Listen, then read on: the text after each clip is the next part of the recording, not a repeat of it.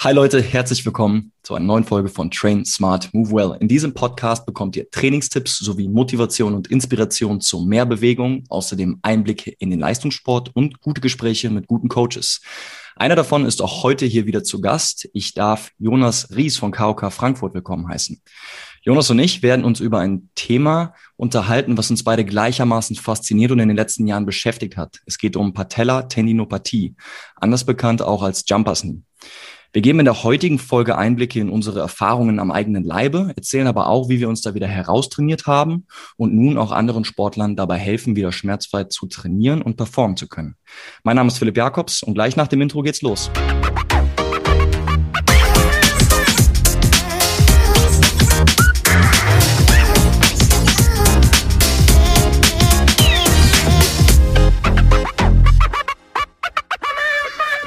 Cool. Servus Jonas, was geht? Was geht, was geht? Danke für die Einladung. Ja, cool, dass du hier bist, Mann. Äh, wie zum äh, Anfang einer jeden Folge. Wer bist du? Was geht ab? Und was machst du gerade in deinem Leben so? Hm. Ja, Jonas, äh, Jonas Ries, hast du schon gesagt. Ähm, ich bin jetzt ähm, nur noch Trainer. Ich habe sehr lange parallel trainiert und ähm, Athlet gewesen im American Football oder war Athlet im American Football. Habe davor Sportwissenschaften studiert in Köln und in Frankfurt und ähm, komme eigentlich so aus dem komplett leistungsorientierten Speed-Power-Training und äh, habe mich dann aber zu dem passend zum Thema heute äh, mit den Verletzungen sehr krass auseinandergesetzt oder sehr tief auseinandergesetzt, die ich selber hatte, so im Verlauf meiner Football-Karriere oder zumindest die mh, nervigen Verletzungen, die langwierigeren. Und das waren Hamstring-Zerrungen und halt Jumpers Knee Patellatendinopathie. Und ja, jetzt bin ich nur noch Trainer und betreue nur noch Athleten und äh, heile Sehnen. Heile Sehne, so sieht's aus, Alter. Also Hamstrings war so am Anfang dein Ding, nun geht es eher so in die Sehnenthematik, worüber wir beide uns auch kennengelernt haben. Und äh, unsere Wege hätten sich fast auch schon früher kreuzen können. Ähm, Allerdings warst du vor mir in der Sporthochschule Köln und bist danach nach Frankfurt gegangen, richtig? Genau, ich war bis 2010 in Köln und dann, glaube ich, 2011 oder halt 10, 11 bis 2015 in Frankfurt an der Uni für den Master. Ein bisschen länger für den Master als für den Bachelor gebraucht, eigentlich umgekehrt. Sehr gut, sehr gut. Okay, ähm, und ja, ich glaube, wir, wir starten einfach so direkt ins, ins Thema rein. Wir haben uns vorgenommen, dass wir den Zuschauern so ein bisschen mal einen Einblick darin geben, ähm, wie das bei uns beiden angefangen hat, weil wir haben ja selber im Prinzip mit dieser Patellatendinopathie oder dem, dem Jumpers nie zu tun gehabt. Ähm, das heißt, wir werden jetzt äh, Stück für Stück mal so ein bisschen äh, ja, Einsicht geben und äh, ich werde gleich mal starten.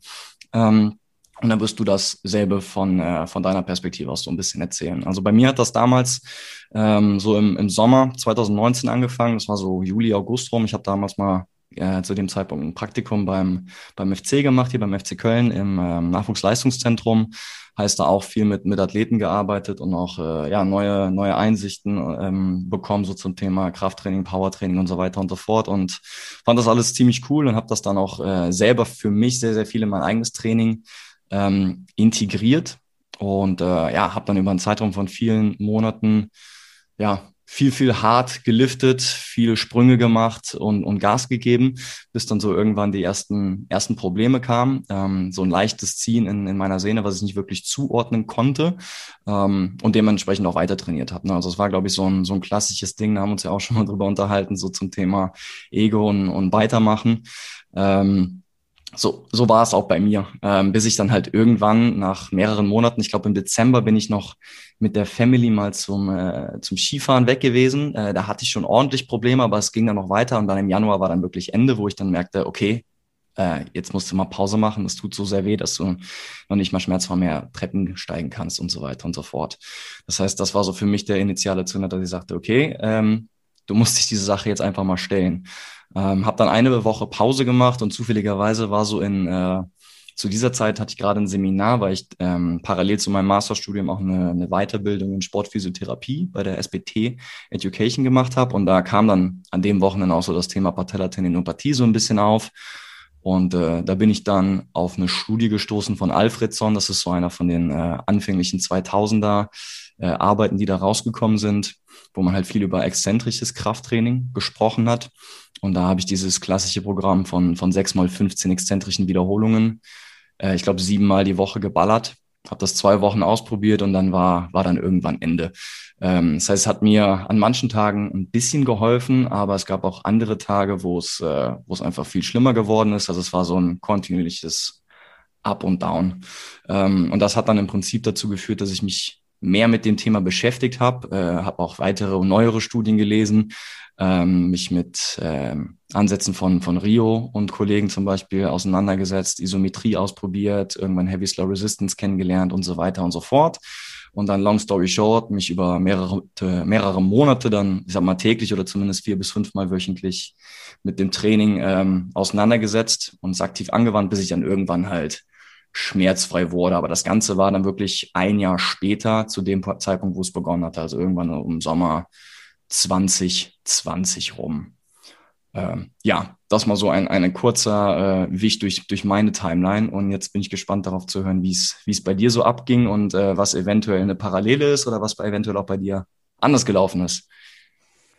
Ja, erstmal super interessant natürlich, dass ich äh, bei vielen oder zumindest vielen Leuten, die ich betreut habe, auch jetzt wie bei dir und auch wie bei mir, die eigenen Erfahrungen, dass ich da halt, wie du sagst, dass da viele Parallelen vorhanden sind.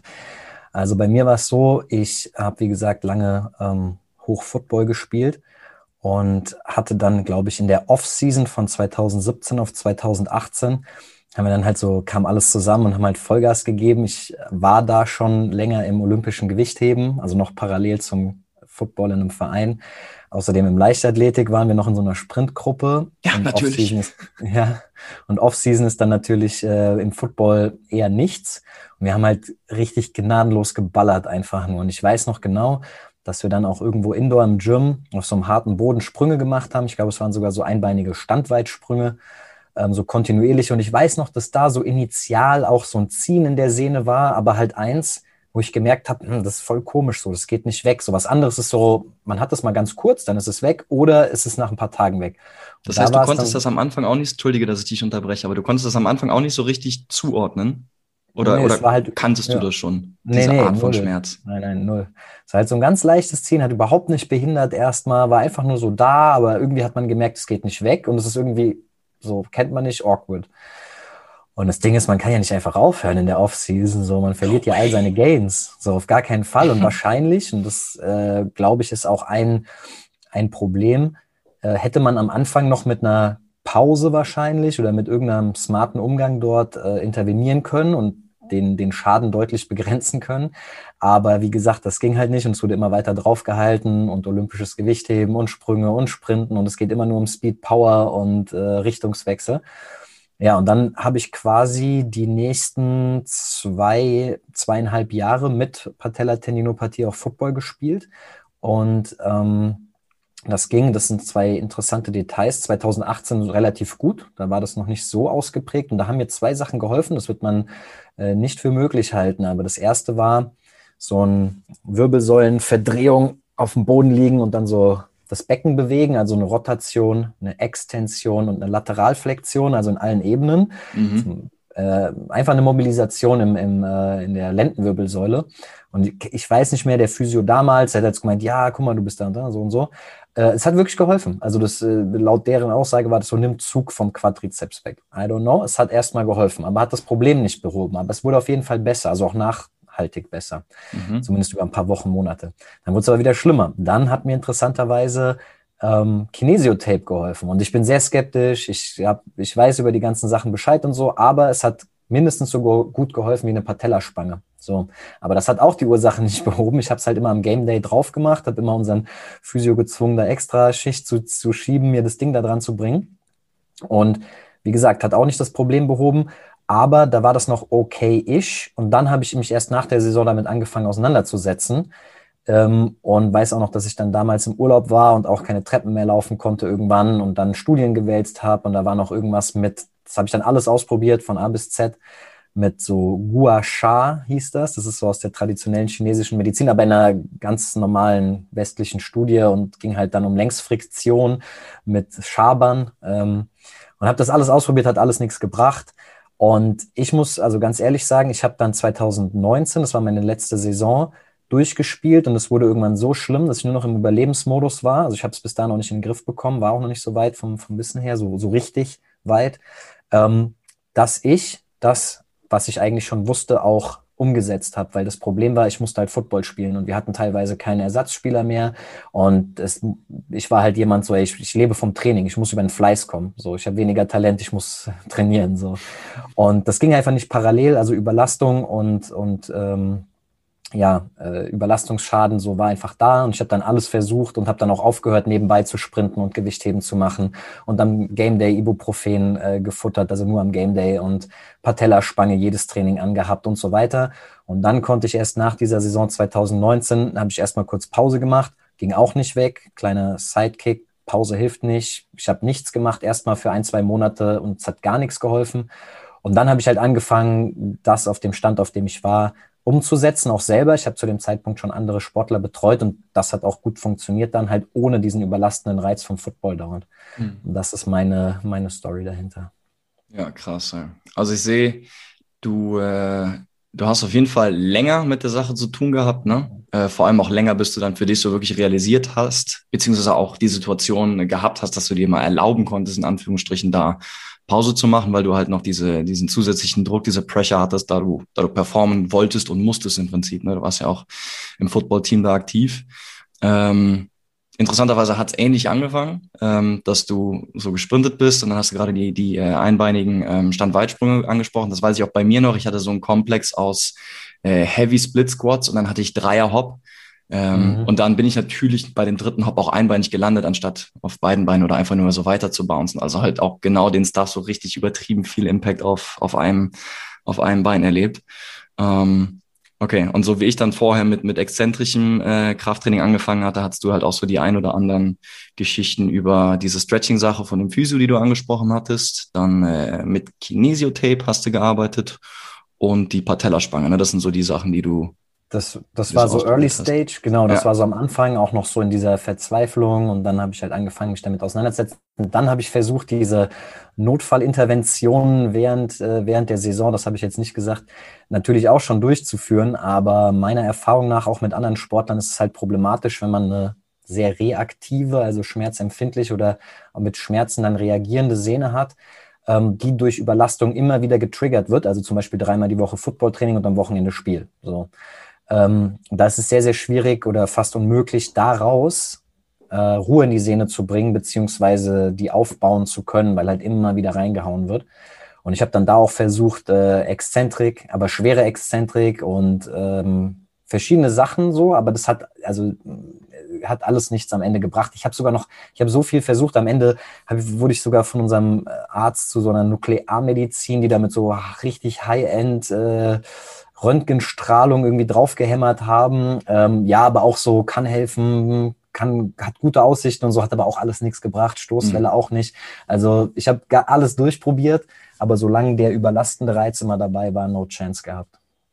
Ja, das ist halt das Ding gerade für, für Athleten, die, wie du schon sagst, ne, dreimal die Woche übers Training diesen, diesen Impact haben, des Trainings mit schnellen Richtungswechseln, Sprüngen, Sprints, pipapo, äh, plus das, äh, das Match oder das Game am, am Wochenende, da ist es verdammt schwer, so in Season irgendwie rauszukommen. Das ist auch ähm, die Erfahrung, die ich jetzt nicht am eigenen Leib, aber mit, mit meinen äh, Basketballern, die ich als Athletiktrainer betreue, habe, das ist ziemlich, ziemlich schwierig, wenn man da sich nicht erlauben kann, mal über einen längeren Zeitraum so komplett das, äh, die Belastung und das Volumen runterzufahren und dann entsprechend sich nur so aufs, auf ein klassisches Sehentraining zu, zu konzentrieren. Ähm, du hast es jetzt gerade schon äh, angesprochen. Ich würde gerne so ein paar ähm, klassische Pitfalls oder ähm, ja, Dinge ansprechen, wo viele Leute vielleicht irgendwie mal gehört haben oder denken, so und so ist das mit der, mit dem Jumpers nie, aber eigentlich ist es nicht so.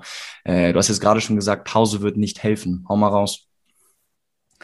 Ja, ähm, der, der physiologische Hintergrund ganz einfach ausgedrückt dahinter ist, das Sehnengewebe braucht einfach einen Reiz, um sich an, anzupassen bzw. aufzubauen. Und ohne das jetzt zu komplex zu machen, geht es darum, die Sehne belastbarer zu bekommen, ja, was auch immer das heißt. Und dafür braucht ihr auf jeden Fall einen Reiz. Ich hatte zum Beispiel einen, ähm, der ursprünglich aus dem alpinen Skifahren kam, äh, Patellatendinopathie hatte, Patellaspitzensyndrom Jumpers Knee und dem wurde empfohlen, ähm, komplett auf jegliche Belastung Belastung muss man jetzt schon in Anführungsstrichen setzen, zu verzichten. Zum Beispiel ist er dann nur noch Rolltreppe gefahren, anstatt Treppen zu steigen und so weiter. Also da war der Gedanke, Ruhe ins System zu bringen, in die Sehne Ruhe reinzubringen. Und der Gedankengang ist ja eigentlich auch erstmal naheliegend. Knochenbruch heilt, wenn er geschient wird, äh, eine Wunde heilt unterm Pflaster, wenn man sie in Ruhe lässt und nicht dran zieht. Aber bei der Sehne ist das Problem, die wird sogar sich schneller abbauen. Und als zum Beispiel jetzt im Vergleich zum Muskelgewebe. Gibt es einfach Untersuchungen dazu. Das heißt, unterm Strich wird eine Pause halt einfach nicht helfen oder im Zweifelsfall die Ausgangssituation für eine stabilere Sehne dann sogar schlechter machen. Und das ist halt ein, ein äh, wie du sagst, Pitfall, ähm, dem noch irgendwie viele erlegen sind, dass sie glauben, wenn sie halt Pause machen und die Struktur ausheilen lassen, was sie nicht wird, von alleine, ohne einen Reiz, also bei, sogar bei Reizwegnahme, äh, wird sie die Kapazität, also die Belastbarkeit sogar verringern. Ja, hundertprozentig. Und da, da greift dieser einfache Satz, if you don't use it, you lose it, relativ ja, ja, gut. Genau. Ähm, wobei man, ähm, zumindest meiner Erfahrung nach, bin ich gespannt, wie du das jetzt gleich siehst, schon nochmal unterscheiden kann, slash muss zwischen äh, kurz akut ein, zwei Tage Pause machen, wenn die Sehne halt richtig krass irritiert ist, nach einem, nach einem Game Day zum Beispiel, äh, versus zwei Wochen am Stück Pause machen. Ne? Ich glaube, da sind wir uns einig, zwei Wochen am Stück Pause zu machen für, für die Sehne macht absolut keinen Sinn, weil wie du schon angesprochen hast, da schon ähm, eine, eine leichte Rückbildung von, von ähm, Materialeigenschaften stattfinden kann. Ähm, jedoch ähm, die Pause in oder die Sehne in einem sehr, sehr hart irritierten Zustand zu trainieren, könnte dann nochmal kontraproduktiv sein. Zumindest meine Erfahrung nach. Wie ist es bei dir gewesen? Ja, ja, total. Das ist ja auch das Beispiel, was ich eben von mir selber mit dem dreimal die Woche Footballtraining, ja. da hat die Zeit nicht ausgereicht, Ruhe ins Gewebe irgendwie zu bringen, aber sie war eigentlich ständig überlastet. Ähm, aber ich meinte in der Tat auch lange Pause machen, um die Sehne komplett, also das ist die Illusion, ausheilen lassen zu können. Also das heißt, dass diese Mikrotraumata, die in der Sehne dann vorhanden sind oder sein können, dann ausheilen würden wie ein Knochenbruch oder wie ein Schnitt in der Haut. Ähm, und das ist einfach nicht der Fall. Ich meine, das weißt du auch, da gibt es ja nochmal Unterschiede in dem Grad der, des, des Ausmaß der Sehnentendinopathie. Das ist dann nochmal ein anderes Level und möglicherweise ähm, hilft es am Anfang, was ich auch angesprochen habe, wenn man dieses leichte Ziehen in der Patella verspürt und beim nächsten Training wieder möglicherweise ist da noch ein Zustand da, der mit Pause, dem mit Pause zu begegnen ist, also mit zwei Wochen, drei Wochen äh, Belastung wegnehmen. Aber sobald das ausgeprägter ist, das Ganze und halt unter bestimmten anderen Umständen auch schon Schmerzen macht, ähm, habe ich mit Pause machen, also äh, hat sich oftmals äh, die Erfahrung bestätigt, dass da keine Besserung eintritt durch. Ja, ja. Sehe ich auch so. Ähm, was mich dann noch so ein bisschen direkt zum, zum nächsten Thema bringt, ähm, was ich interessanterweise auch so im Rahmen von der Akquise für meine Masterarbeitsstudie ähm, nochmal erleben durfte, wo ich mich halt auch mit, mit Patellatendinopathie und Krafttraining beschäftigt habe. Ähm, und da habe ich halt im Rahmen vom, ähm, von dem Prozess, wo ich Probanden äh, gesucht habe, auch mit vielen Leuten gesprochen. Das waren über 50 Leute. Und die Story ist oftmals halt so gewesen, dass ähm, die Leute dann so ein bisschen verunsichert sind, weil sie halt angefangen haben, Pause zu machen. Es wurde nicht besser. Dann haben sie aber wieder angefangen zu trainieren. Und dann hat das Training, was auch immer es gewesen ist, das kann ich gar nicht sagen, das weiß ich nicht, aber dann hat das Training doch irgendwie wieder zu einer, zu einer Verschlimmerung des Schmerzes geführt. Ähm, das heißt, da, da würde ich ganz gerne einsteigen in, in diesen nächsten Pitfall, so bezogen auf, auf Sehen, Sehenheilung und, und überhaupt diesen allgemeinen Reha-Prozess. Ähm, das heißt, wie man sich dem quasi men mental stellt und auf was man, auf was man sich einstellen muss. Weißt du, was ich meine? Ja, schon, schon. Äh, meine Erfahrung dazu. Hau raus. Ja. deine Meinung. Dafür sind wir ja, hier. Genau. Also ich äh, bin da ja auch selbst dieses, also ich bin sehr, sehr dankbar jetzt im Nachhinein natürlich aus meiner ähm, Berufssicht als Sportwissenschaftler oder Trainer diese Erfahrung selber erlebt zu haben, weil ein Grundproblem bei der ganzen Sache, ich nenne das immer so, dass das Ego einem im, im Weg steht. Ich habe schon gesagt, man verliert alle Gains, man ist vielleicht ähm, Backup-Player und riskiert dann, dass man noch weiter runterrutscht im Kader. Man ist Starter und riskiert, dass irgendein Backup-Player ähm, den, den, den Spot bekommt. Man hat vielleicht ein äh, Powerlifting-Meet äh, oder wie auch immer. Es gibt verschiedene Szenarien und es gibt immer den Grund oder die Aussage, so ich kann auf keinen Fall Pause machen. Es geht also nicht Pause machen von Belastung her, sondern ich kann jetzt aus diesem Prozess, aus dem Hamsterrad, würde ich dann sogar mal sagen, aussteigen. Und das kann natürlich auch Sinn machen, wenn ich ein professioneller Athlet bin, wenn das irgendwie mein letzter Wettkampf ist, dann muss man irgendwie den Pain, also den, den Schmerz managen. Aber grundsätzlich ist das Problem, dass man sich diese Zeit nicht nimmt, den Prozess wirklich grundlegend und vernünftig anzugehen mit System. Und wir wissen mittlerweile nicht alles über Sehnen und Sehnentraining, aber deutlich mehr als früher. Du hast auch schon diese sechsmal, meine ich, 15 Exzentrik äh, angesprochen. Da denke ich mir auch immer so, ey, 15 mal Exzentrik, so, das, das ist schon so eine hohe äh, Wiederholungszahl. Ähm, welche Exzentrik ist da gemeint? Nur die exzentrische Phase oder eine supramaximale Exzentrik? Wie sind die Kräfte da? Auf jeden Fall nehmen sich die wenigsten Athleten ähm, die Zeit und ja, die Ruhe, sich auf den Prozess einzulassen und das sehr, sehr gründlich, was es leider braucht, zu behandeln. Und wenn der Punkt da ist, und das ist oftmals erst, nachdem man ein paar Mal in Sackgassen gerannt ist, gegen ein paar Wände gerannt ist und gemerkt hat, ey, die neueste Instagram-Übung hat jetzt doch nicht das gehalten, was sie So wie wir beide das auch gemacht haben, ne? Ja, ja, Gegen total. Wände gerannt sind. Ja, safe, also wirklich. Ähm, oder das Passive Treatment, der klassische Fall ist halt leider, ich gehe zum Arzt, ich kriege die Diagnose, ich kriege sechs mal 20 Minuten Physiotherapie. Ähm, und wenn man einen guten Physiotherapeuten hat, kann der auch bestimmt Gutes bewerkstelligen. Aber zum Beispiel, solange man weiterhin leistungsorientiert trainiert oder ambitioniert trainiert als Sportler, ähm, wird es schon problematisch. Ich habe aber sehr gute Erfahrungen auch damit gemacht, dass wenn man sich den Prozess annimmt, ähm, dass man hinten raus halt wieder rauskommt und dann war es eine Memory, dann ist es eine Erinnerung und man kann wieder ähm, im Idealfall komplett schmerzfrei und befreit von dem Problem seinen Sport ausüben, ohne ständig gehemmt zu sein, ohne ähm, Ausweichmuster auszubilden und so weiter. Richtig. Ähm, aber dieses Bewusstsein einfach zu haben, das ist ein Prozess, es ist kein freaking Quick Fix, dass man eine Übung XYZ macht, die einem dann Schmerzfreiheit gibt. Ich meine, das gibt's ja akut. Es gibt verschiedene statische oder isometrische Interventionen, die einem äh, einen akuten energetischen Effekt ähm, bringen. Aber das ist halt in, in der Regel eine, eine kurze Bekämpfung der Symptome und, und nicht wirklich der Ursache. Und wie du schon angesprochen hast, das ist einfach, also ich glaube, die, die Erwartungshaltung ist, ist unglaublich wichtig, dass man halt sich darauf einlässt oder realisiert, die nächsten zwölf, 14, 16, 18 Wochen, wirklich unabhängig oder abhängig immer vom Kontext, ne, ähm, wirst du dich mit, mit einem Sehentraining oder mit einem, mit einem strukturierten Reha-Training befassen müssen, anders wird es nicht laufen. Das Problem ist halt auch, umso weiter man das, meiner Erfahrung nach, getrieben hat vorher, ja. umso länger dauert dann die Reha. Und das heißt, in meinem Fall, ich habe zwei komplette Seasons damit durchgespielt. Ich habe mindestens eine halbe Offseason damit richtig hart trainiert. Die zweite Offseason auch, aber halt immer unter diesen Bedingungen, äh, diesen schlechteren Bedingungen. Ähm, und solange man das ignoriert, ich, mir ist ganz bewusst, und es ist halt das Schöne, wenn man so als Sportwissenschaftler Ahnung hat von Belastung, Training, Motorik, Technik, Koordination, was mir sehr krass aufgefallen ist, ähm, das werde ich nie vergessen. Wenn ich im Play war im Football, dann habe ich da nicht dran gedacht. Also das war wie weg, vielleicht auch Adrenalin, wie auch immer. Aber sobald ich vom Feld gejoggt bin, bin ich auf dem linken Bein, wo ich nichts hatte, ganz normal gejoggt und auf dem rechten Bein habe ich mir auf einmal einen Vorfußlauf angewöhnt. Hm. Und das total unbewusst. Äh, das ist einfach, der Körper ist eine Maschine im positivsten Sinne und der regelt dann für einen. Das heißt, der umgeht dann diese, diese überlastende Belastung und ändert halt zum Vorfußlauf, federt dadurch mehr Kräfte übers Sprunggelenk, Wade ab und es kommt im Knie nicht mehr so viel an. Also so war es definitiv auch. Wenn ich ganz normal gejoggt bin, war es immer so, ah, Vorfußlauf kein Problem. Sah ein bisschen awkward aus, aber es war nicht bewusst von mir so gemacht. Und daran sieht man halt schon, ey, der Körper, ähm, der meldet sich schon. So, der Schmerz ist schon ein Signal, aber man widmet sich dem leider im Regelfall nicht früh genug, beziehungsweise die Verzweiflung wird immer größer und man sucht immer mehr Lösungen, umso schlimmer es wird. Und ja. äh, das rächt sich dann später. Aber es gibt einen Weg und Optimismus ist auf jeden Fall Pflicht, aber man muss auch realistisch sein. Mhm.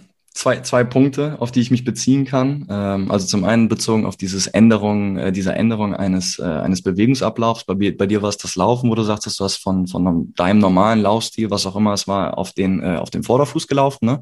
Ähm, oder umgestellt. Bei mir ist es so gewesen, dass ich äh, während dieser Phase, wo ich äh, den Kopf ausgeschaltet habe und trotz Schmerzen immer noch weiter trainiert oder mich bewegt habe, so in, in Parcours-Einheiten mit, mit einem Kumpel, ähm, immer wenn ich gesprungen und dann gelandet bin, bin ich viel mehr über die Hüfte ausgewichen, habe eher so eine mhm. hüftdominante Landung angenommen, als dass ich äh, tiefer in die Knie ging, weil ich schon im Vorhinein wusste, okay, wenn du tief ins Knie gehst, dann wird's wehtun, also versuch das in irgendeiner Form zu ja. vermeiden. Ähm, ja, und die andere Sache ist, äh, finde ich noch interessant, was du gesagt hast, ähm, bezogen auf je länger man sich mit dieser Sache herumschleppt, desto tendenziell, desto länger könnte auch eine Reha ähm, brauchen. Ähm, das ist jetzt auch noch so eine kleine also eine Mini-Tendenz, die ich auch so im Rahmen von, von meiner Masterarbeitsstudie halt, ähm, ich sag mal, sehen konnte, ohne dass ich jetzt äh, statistisch krass ähm, nachweisen kann. Aber es gibt auf jeden Fall eine Tendenz, dass die Leute, weil ich habe mir auch immer dann äh, vorher die äh, die Zahlen eingeholt, wie, wie lange die Symptome schon bestanden. Und da gab es Leute, die haben seit drei, vier Monaten die Symptome. Es gibt aber auch Leute, die schon seit mehreren Jahren die Symptome hatten. Und tendenziell war es schon so, dass die Leute, die, sag mal, unter einem halben Jahr mit, mit, diesem, äh, mit diesem Symptom zu tun hatten, ähm, entweder zu einem größeren Ausmaß halt ähm, die Schmerzen verringern konnten oder halt sogar fast schmerzfrei wurden. Also da gab es zwei crazy Beispiele, die dann in, in, in vier, fünf Wochen im Rahmen von dieser Intervention ähm, im Alltag schmerzfrei wurden. Ähm, und die Leute, die aber schon mehr als, als ein Jahr oder zwei Jahre halt damit zu tun hatten, die sind erstmal bei einem viel höheren Schmerzlevel eingestiegen. Ne, auf einer Skala von null kein Schmerz bis zehn schlimmstmöglicher Schmerz waren die vielleicht auf einer, auf einer sieben oder einer acht schon, also eindeutig höher mhm. und hatten dann auch ein, ein geringeres Ausmaß der, der Schmerzlinderung sozusagen. Mhm. Ja, würde auch jetzt so auf dem Wissensstand, auf dem ich bin, Sinn machen, halt, wenn man davon ausgeht, dass der Zustand der Sehne entsprechend mehr gelitten hat dann. Das weiß man ja auch ja. nicht genau. Kann ja auch sein, dass die ein ursächliches Erlebnis hatten oder ein Ereignis hatten, ein Trauma und dann auf einem Niveau die ganze Zeit geblieben sind und nur Alltagsbelastung gemacht haben, aber keine Trainingsintervention. Aber wenn sie halt aus dem Sport kommen, wird auf jeden Fall äh, Sehnengewebe gelitten haben. Definitiv. So, ja, wir haben ein paar klassische Pitfalls, glaube ich, äh, ganz gut angesprochen. Ähm, in, in Zusammenfassung nochmal, Pause wird nicht helfen.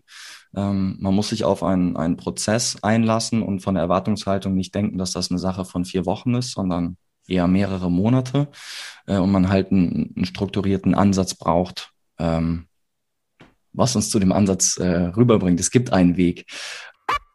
So Leute, und das war's jetzt auch schon mit Teil 1 dieser Podcast-Episode zu Patellatendinopathie.